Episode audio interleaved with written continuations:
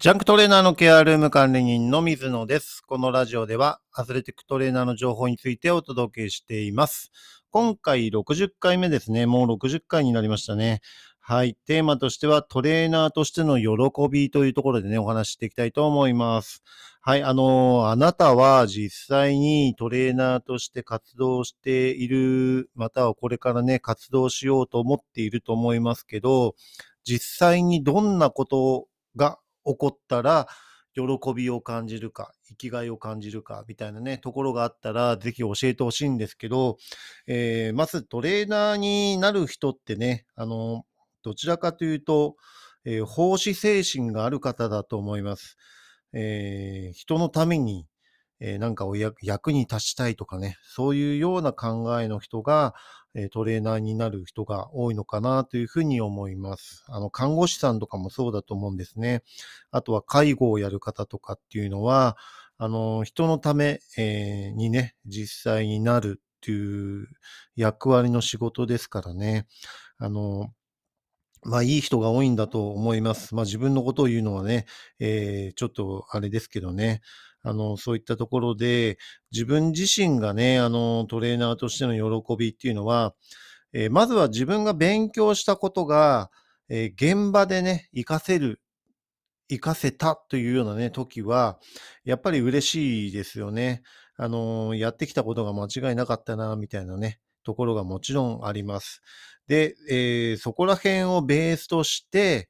えー、いかにね、この選手が復帰した時っていうのはね、あの、やっぱり喜びが出ますよね。あの、怪我をして選手が復帰した時、えー、初めてね、全体的な練習に参加できた時っていうのはね、あの、長いリハビリ期間を終えて、えー、こちらもずっと、えー、細かく注意しながら一緒にリハビリやって、え大丈夫と思って、実際に、えコートでね、あの他の選手と同じように、え現場に練習に戻っていくっていうところでね、やっぱり安心、安心したとかね、達成したっていうようなね、ところがあるので、復帰した時っていうのは本当に嬉しいです。で、そしてさらにね、あの、試合に出て、実際に出場した時っていうのはね、やっぱり、えー、復帰してカムバックできたっていうところでね、えー、さらに嬉しい部分であります。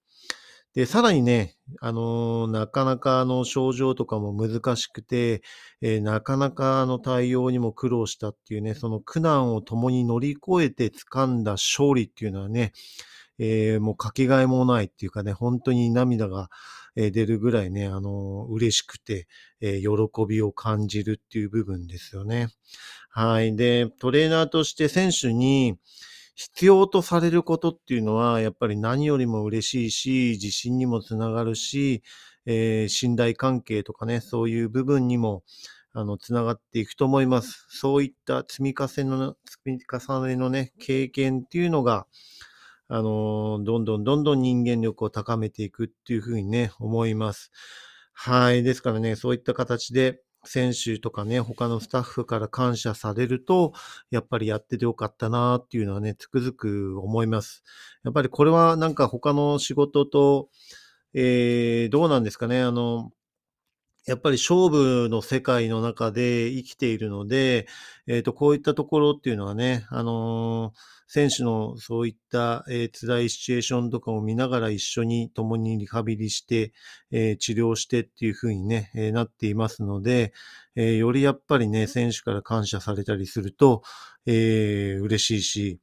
あのーやっぱりやっててよかったなっていうふうにね、えー、本当に思えます。特にシーズンが、我々のスポーツっていうのは、プロチームの場合はね、シーズン制なので、一シーズン終わって、えー、やり終えたっていう時にはね、やっぱり達成感とか、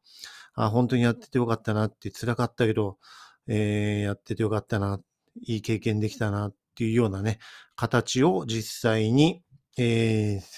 感じることが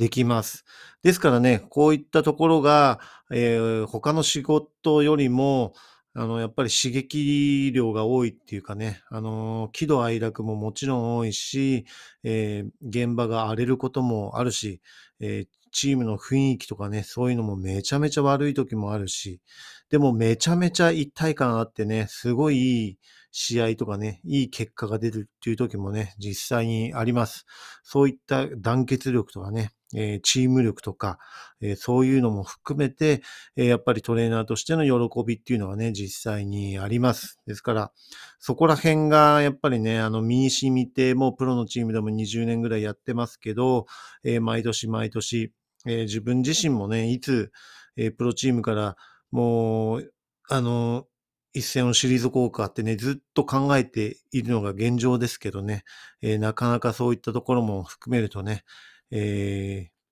一歩先に進めないっていうかね、えー、まだまだできるのかなとかね、考えたりとかもして、えー、悩ましい時期でもあります。はい。でもまだね、そういうふうに思っているとかね、あの、考えがあるうちは、えー、続けられるのかなっていうふうに思いますのでね、あの、体と相談しながら、え、現在ね、シーズンもあと残り1ヶ月を切ったところなんでね、え、今、本当に、